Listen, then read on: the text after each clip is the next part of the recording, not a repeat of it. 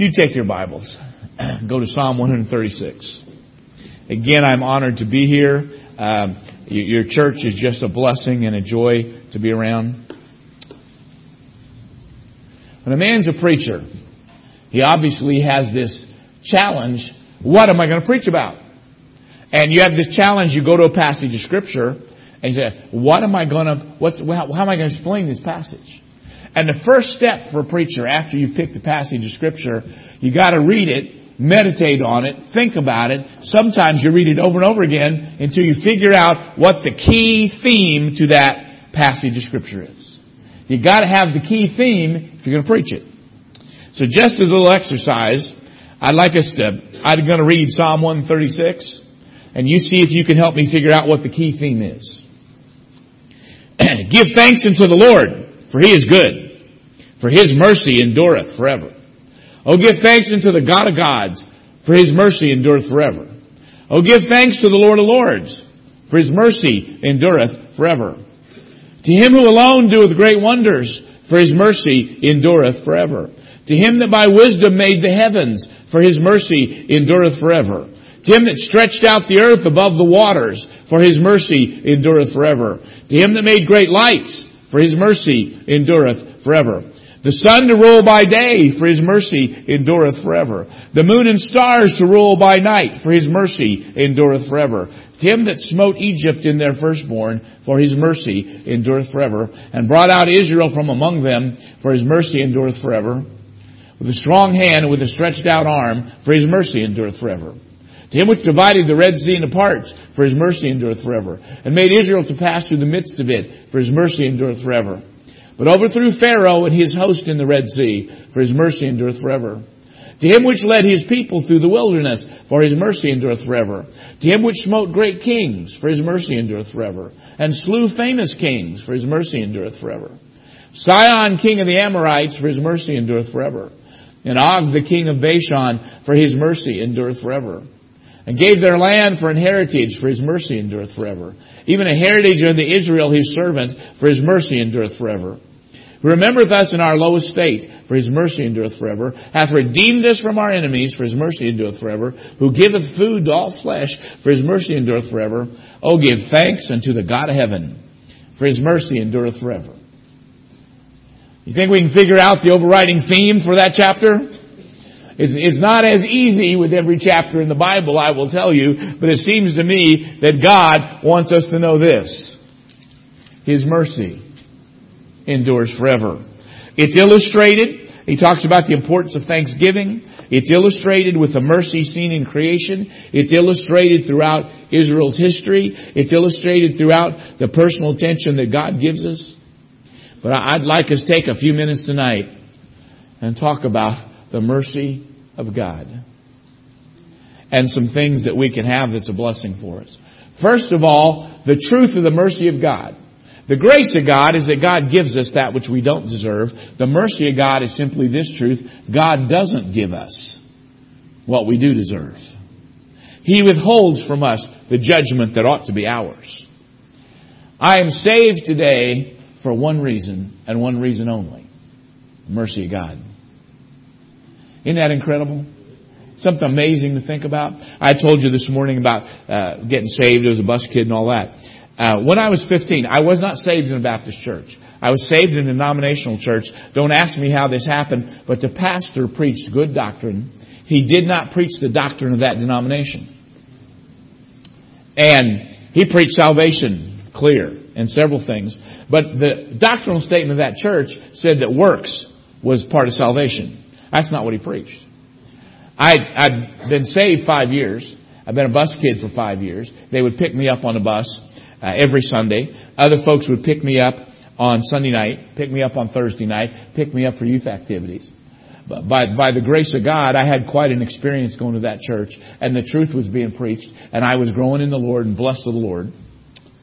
And uh, I, I had opportunity to uh, a few months ago to go to that building. The building has been owned by several different church groups over the years.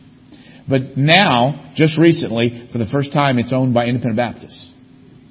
So I went, asked if I could see the place where I got saved, and uh, the church secretary and the pastor let me in, and I went downstairs. I was saved in a Sunday school room, and uh, they showed me the gospel and went down there. It's no longer a Sunday school room; it's the furnace room now. In the exact spot where I got saved, there's a water heater now. And I told them they should have a sign on that water heater that says on May 12th, 1963, Phil Stringer was saved in this spot. They said, you get the sign, we'll put it on the water heater. And so today, in their furnace room, hanging on the water heater, is a sign that says on this spot in 18, 18, yeah, that, that's it worse. This spot in 1963, May 12, 1963, Phil Stringer trusted Christ as his Savior. And I went up and I was telling you how I, I sat right there.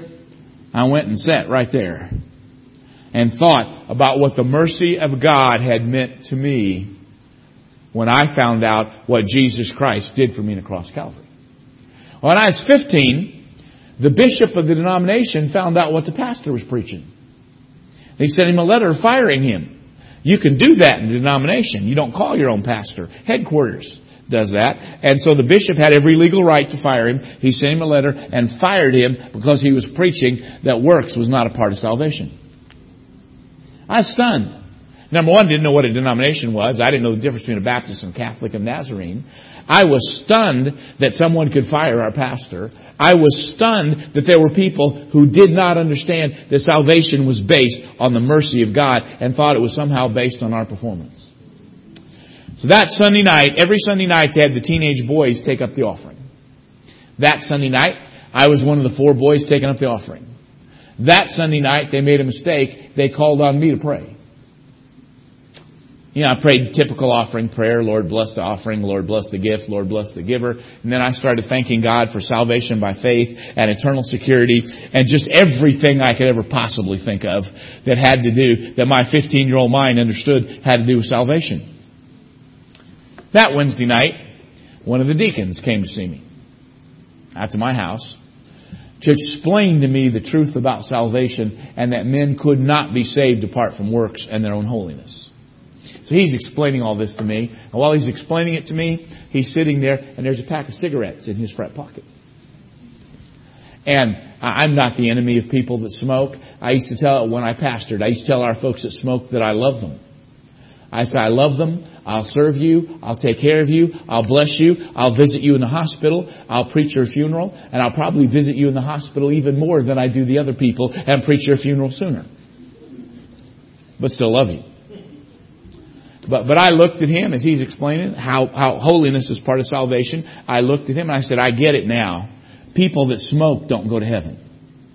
No, no, no, no. So he quickly explained to me smoking is not really a sin. I've noticed that folks that believe that works is a part of salvation have a very short list of what they really think is sin. But he was in more trouble than he knew. He had two teenage daughters that were my age. Teenagers, mom and dad, y'all rejoice in this. Teenagers love to talk about their parents' faults. And I knew that he kept his Playboy magazines in the third drawer of his dresser in his bedroom. So I said, I get it now. I said, people that keep their Playboy magazines in the third drawer of the dresser in their bedroom don't go to heaven when they die. He beat a hasty retreat from my house. And I never ever saw him again in my entire life. And I talking to the pastor and the pastor said, you want to find what I've been teaching you? He said, you find an independent Baptist church. There was an independent Baptist church had a bus picking up kids in our block. I didn't know how this was supposed to work. I just went out on Sunday morning and flagged the bus down. And they got another rider they hadn't worked for. And to be completely honest, that next Saturday, the youth department three pretty teenage girls came out to visit me and invite me back. That was the incident when I became a Baptist, right then, right there. True story. Years later, I studied it, but I'm, I did, right then, I, okay, I'm a Baptist. I, started going to a Baptist church where I would hear the message of salvation over and over and over and over and over again. I would eventually become a preacher when I would preach it over and over and over again. But you know the old song says, those who know it best seem hungering and thirsting to hear it like the rest. The older I get, the more sermons I've preached on this, the more sermons I've heard on this, the more precious the whole thing sounds every time I hear it. The truth of this, that Jesus Christ died for me. I am not saved because of anything Phil Stringer accomplished. I am not saved because of anything Phil Stringer avoided. I am saved because of the mercy of God. And what a thrill that message is. Second thing I want you to know about the mercy of God, mercy of God is why we have eternal security. Are you ready? I'm saved as long as the mercy of God holds out. And you want to know how long the mercy of God lasts? The mercy of the Lord endureth forever. You ought to be able to find that in the Bible somewhere. It's lots of places, but we just read an entire chapter where God chose to repeat it for us in every chapter, and I'm saved as long as the mercy of God lasts. My heart breaks out to folks. I believe there's some people who are, are really saved, but they allow themselves to be confused about this and they have to live every day. They lay their head down on their pillow at night wondering whether they're on their way to heaven or not, wondering whether or not they can be secure, wondering whether or not they can know that they're saved. Well, that's frightening. I hate to be like that. Would you go with me to Romans chapter 4 for a minute? You, you want to get a hold of the mercy of God? You look with me in Romans chapter 4, where the God of heaven, to explain salvation to us, tells us the story of two different men.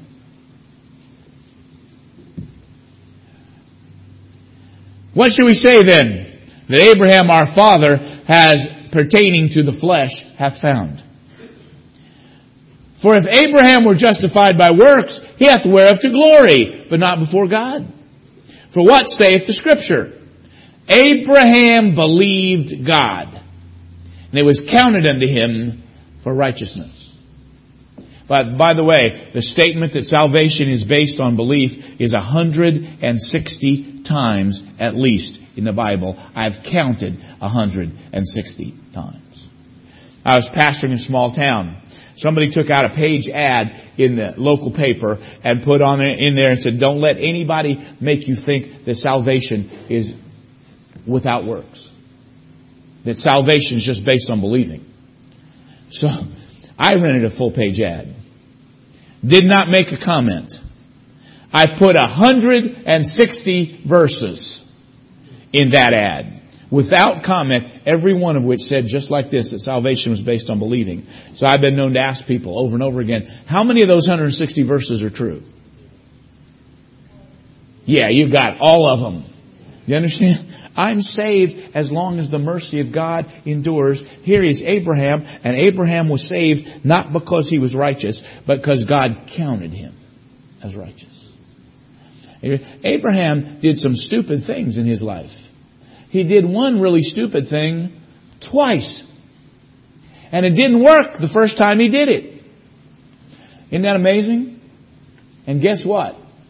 It didn't work the second time he did it either. And he came under the judgment of God both times, but the issue was not his salvation. I've watched this over the years. I've been in full-time ministry for 44 years. I, I, t- I tell everybody, I want you to understand, I started when I was three. That's the only way that, that I've been able to spend 44 years at this. But I've watched young people in good churches like this. And there'll be young people who grow up surrounded by all the good things and by all the right things. Sometimes they get to go to Christian school. They have a good mom and dad. They have a good church. But they get to a certain place, they feel like they just want to have an adventure and live out in the world. And so they do. And it never works out right. They end up with scars and problems and difficulties. And there's a generation of young people right behind them and they see them and they see what happens. So then they decide they want to live out in the world for a while. And guess what? When they live out in the world, the same things happen to them that happened to the ones they just watched.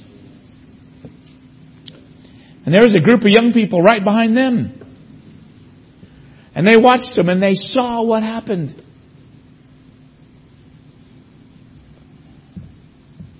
I mean, God judges sin. He doesn't take our salvation away, thank goodness, but He judges sin sometimes even to the point of taking a person's life. When I first got to the church in Chicago, most of our young people knew uh, me, young man. He wasn't very old. He'd gone through the church and through the school and, and, and gone out lived rough in the world. He belonged to a gang. Was working in a bouncer, big guy. Was working a bouncer in a strip club in Chicago. Was very worldly and outgoing and charismatic, and he's kind of a hero to some of the kids. He'd come church every once in a while. Every time he came to church, he'd come forward. He said, Pastor, pray for me. My life is wrecked. My life is a ruin. Pray for me. I said, look, you understand this? You want to get your life right with God? You got to go in and quit your job. Nobody working at a strip club is right with God. Go and quit your job. He said, I will. Ah, he told me every Sunday he came for, he said, I will go quit it tomorrow. But he didn't.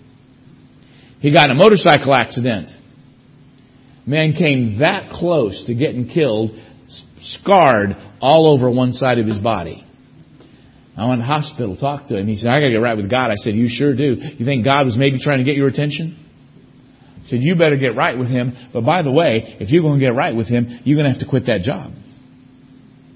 He said he would, but he didn't. One day one of the deacons called me, said, Pastor, have you seen the morning Chicago Tribune? I said, no, I don't get the paper. He said, you better see today's paper. I said, what's up? He said, you just better see it. So I went out and got a copy of the paper. Front page headline. One of the South Side Gang's warlords had come home and found his girlfriend in bed with somebody. And he got his whole gang together and they pulled him out of that bed, pulled him out into the street and kicked him and just kicked him and kicked him and kicked him for a couple hours till they kicked him literally to death. And it was that young man. I mean, there's a price tag when you live in rebellion. I had preached a funeral. He was belonged to a gang, and the gang he belonged to came to the funeral, and the gang that killed him came to the funeral. It's a real interesting setting for a while.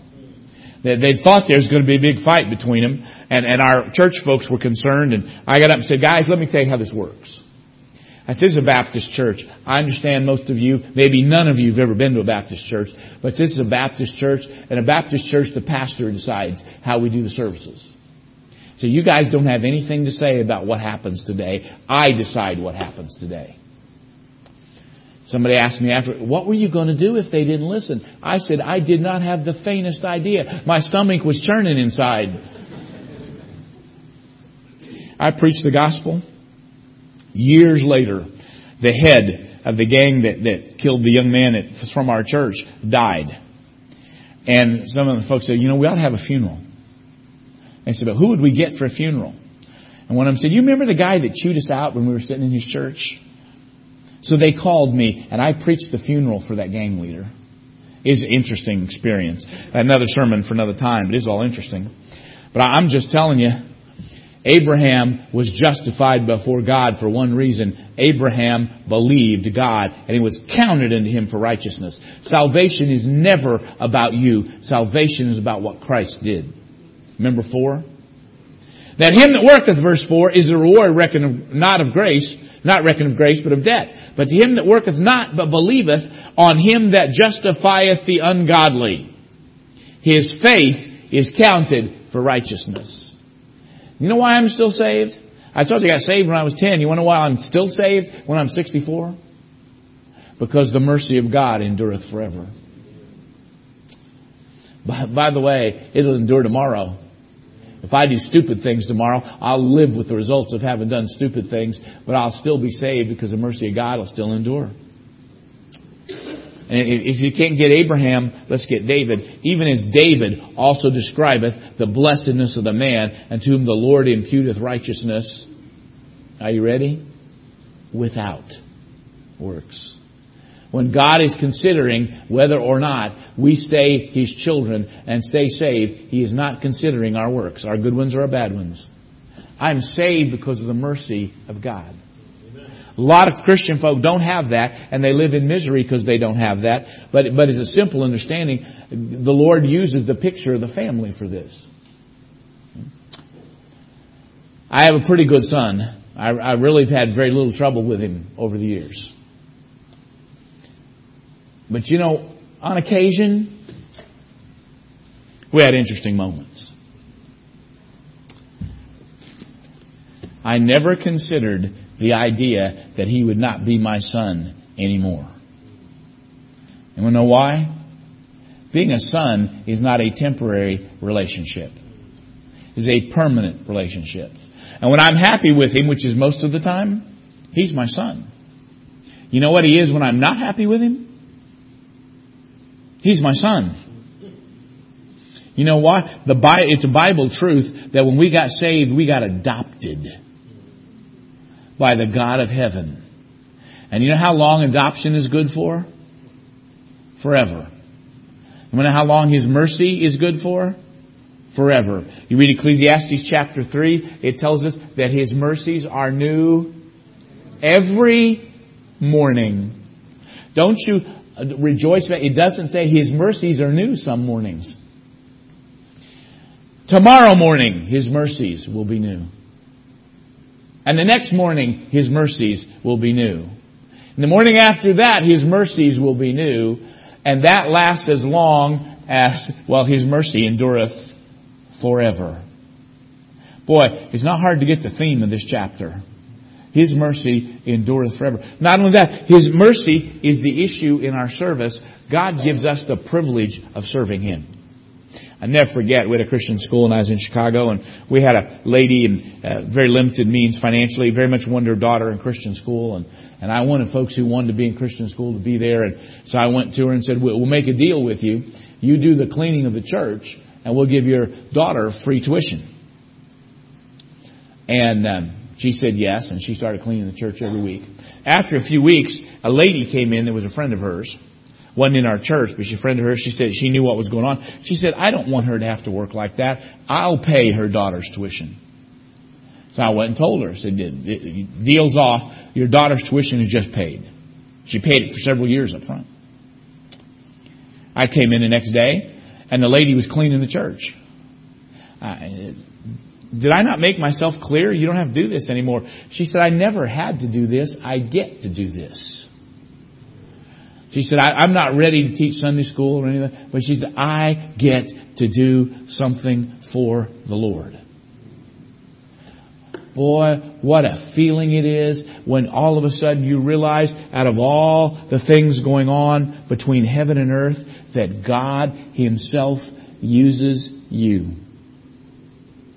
It's amazing to see what God does and to have this sense, I fit in the plan of God. I realize you can mess up in a plan of God and get yourself in trouble and not be used of God anymore. But the truth is, there was never a moment that I deserved to be used of God. And yet, I am. I have lots of memories of moments of being able to give the gospel to people and folks find Christ as their Savior. I have lots of memories of being able to help people and encourage them and know that God is working even when I don't know that He was working. A young couple came into church I pastored there in Chicago. They came in one Sunday morning and a young man said, there's no reason for you to remember me, but said, you preached in Bible College Chapel, where I went to Bible college 10 years ago. You preached on never giving up. And he said, I had just given up, decided I could not go on in the ministry anymore. And, and, and I remembered that sermon. And I asked God to help me. And he said, I'd actually driven away from my point of ministry. I'm on my way driving back. Because that sermon worked in my life the last couple of days. From 10 years ago. You just get stunned. One time in my, three times in, when I was a young preacher, I almost quit. There was a time when I wanted to quit. I wanted to quit so bad I couldn't stand it. The pressure seemed like too much. I'd go to bed every night praying, so Lord, would you let me out of this? I don't want to be a preacher anymore. Take your hand off of me. Let me go. I'd get up every morning knowing they hadn't done it. Made up my mind. I was preaching a revival meeting. I said, when this revival meeting is done, I am finished. It was Sunday through Friday. I said, I'm going to preach, but Friday night, it will be the last sermon I ever preach. I will be done in the ministry. Sunday, I said, this is the last Sunday I'm ever preaching. Said it to myself. Didn't tell anybody else. Monday night, I said, four more days. Three more days. Two more days. Friday night I preached. I put everything I could in the sermon. When the service was over, I said, I am finished. I am out of the ministry. Two teenage girls walked in. They lived in a different town. They had intended to come to the service and they got lost on the way and missed the whole thing. Bless their hearts if you knew them. I would not have sent them from one town to another driving on their own. They came in, said, Brother Stringer, we have to leave right away. We have a curfew. We have to be home a certain, so we got to take off. But the Lord burdened our hearts to come here tonight to tell you what your preaching means to us. And they walked out and got in their car and left. I said, really?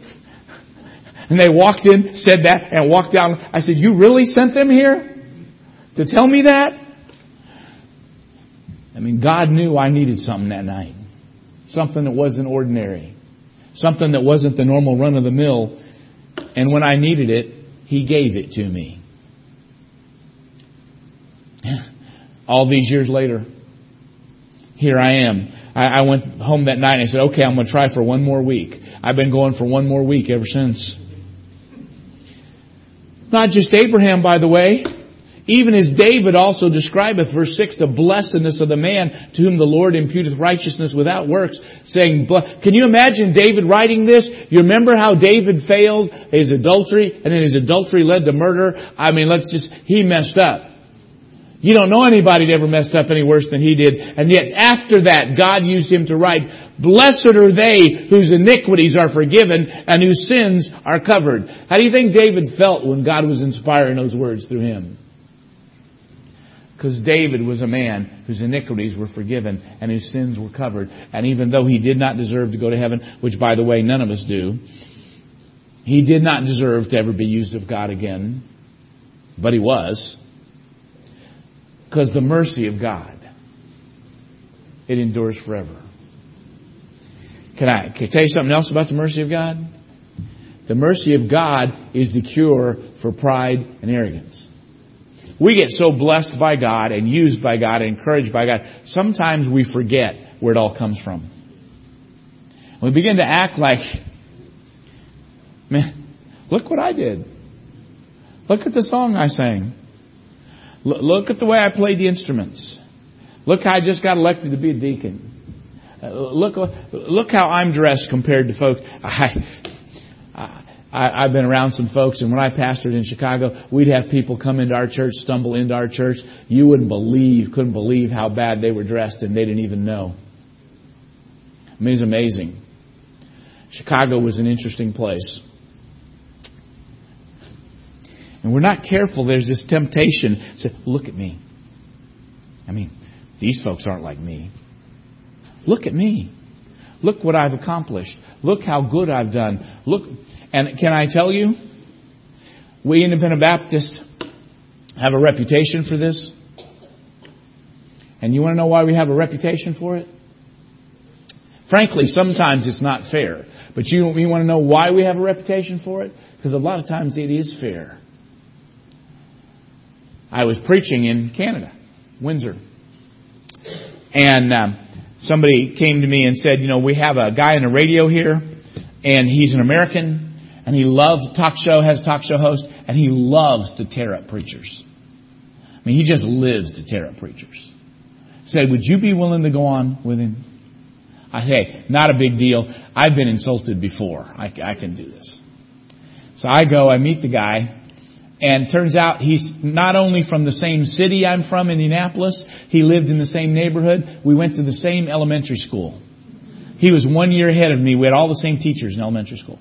So we're sitting talking, just, you remember that teacher, remember this, you remember when there was the fire in the playground. I mean, just sharing memories.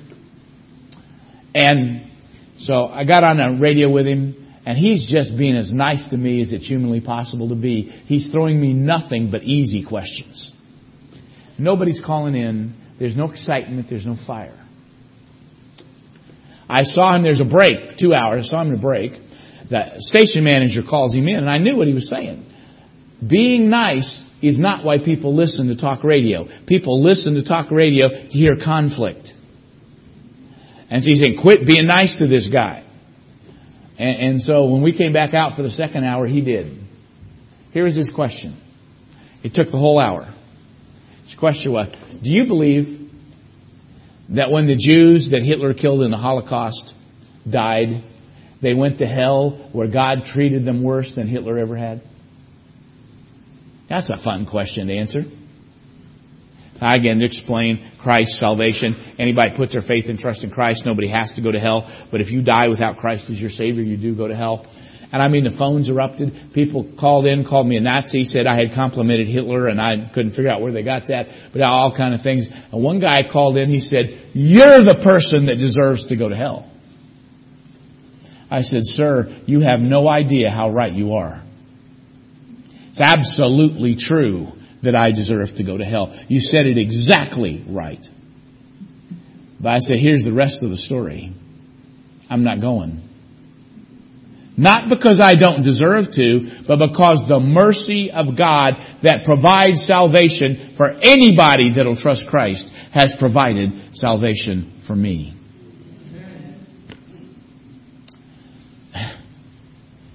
Not only does He provide salvation, He takes us and uses us.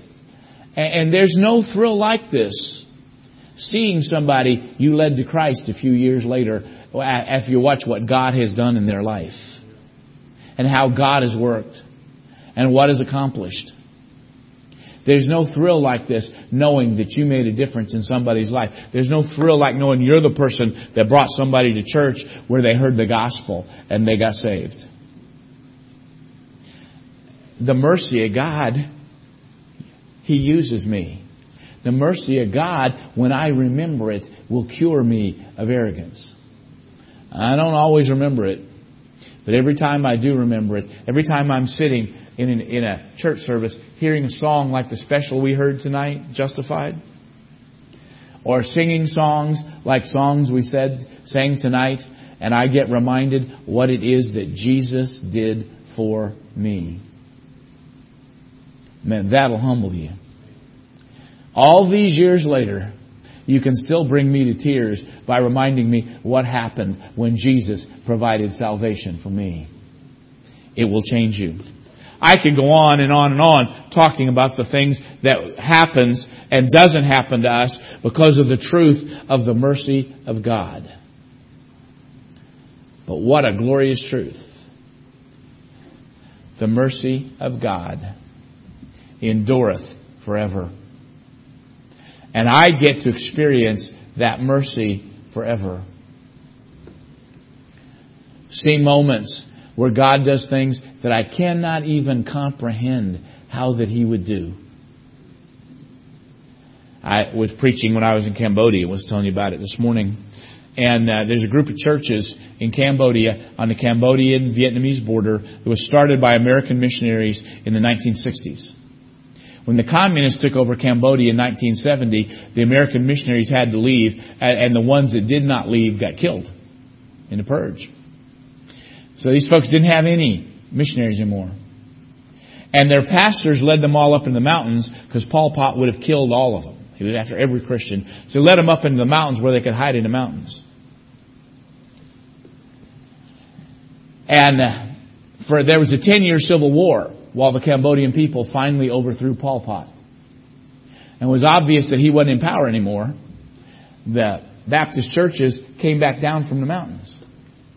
And they had no missionaries, no help. They have not had contact with the United States or missionaries or mission boards ever since.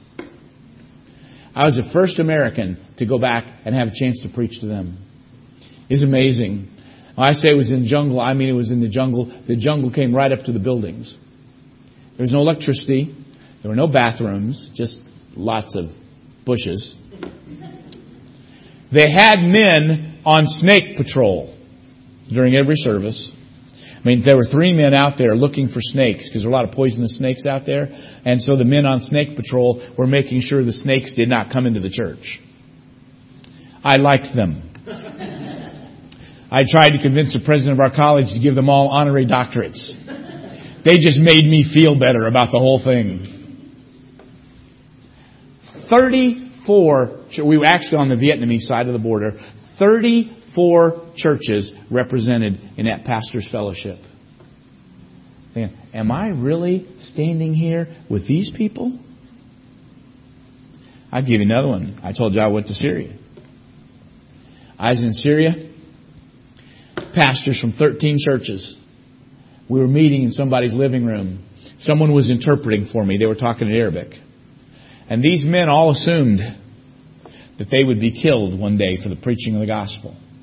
They're just debating strategy about the way to reach the most people before they would be killed.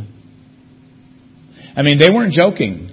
A few weeks later, one of them was preaching to the church in his living room, and during the middle of his sermon, somebody fired into the front window and shot and killed him in the middle of a message. One of the others was, was killed by ISIS. Many of them are missing right now. I hope they're alive and hiding somewhere, but we can only find three of those 13 men. Do we, do I know, able to know, and do they know where, where they're at? We're hoping there's more than that alive, but we don't know. Two of them are still serving the Lord in Syria. One of them's in Romania. And the other ten, we just don't know. But I, I sat there in the living room and they're arguing about the best way to die for the Lord. They have some debate about the methods. And then finally, one of them turned to the interpreter and said, ask Brother Stringer what he thinks. And my answer was, I don't know an American preacher anywhere that has any business giving any of you men any advice. The fact that I'm sitting in your presence is incredible. And the mercy of God that He uses us. It's, it's real simple, just like this morning. If you never trusted Christ as your Savior, you ought to trust Him tonight. Don't trust your baptism. Don't trust your religion. Don't trust your denomination. Don't trust your good works. Don't. Tr- you ought to trust Christ. Nobody ever gets saved focusing on themselves. You get saved when you're focused on what Christ did for you. If you're here as a child of God, and you know, I mean, you know you're not going to be deserving to be saved when you get up in the morning, but you also know something else. You will be saved when you get up in the morning. Our heart should be so filled with gratitude that it motivates us deeply to serve and honor our Savior when we realize what it is He has done for us. And what a message we can take to the world. The mercy of God provides salvation for them And you know how long that mercy endures? Aren't you glad it's not a temporary benefit that might help me today, but might desert me tomorrow? His mercy endureth forever. We should be rejoicing in the mercy of God and we should be sharing the message of the mercy of God to a lost and dying world that doesn't think God wants them, that thinks we look down upon them, that doesn't think it matters, that doesn't think there's an answer, that doesn't think there's a cure. We should be sharing with them. Man, have we got good news for them. When Christ died on the cross. He died for them. God bless y'all. Pastor.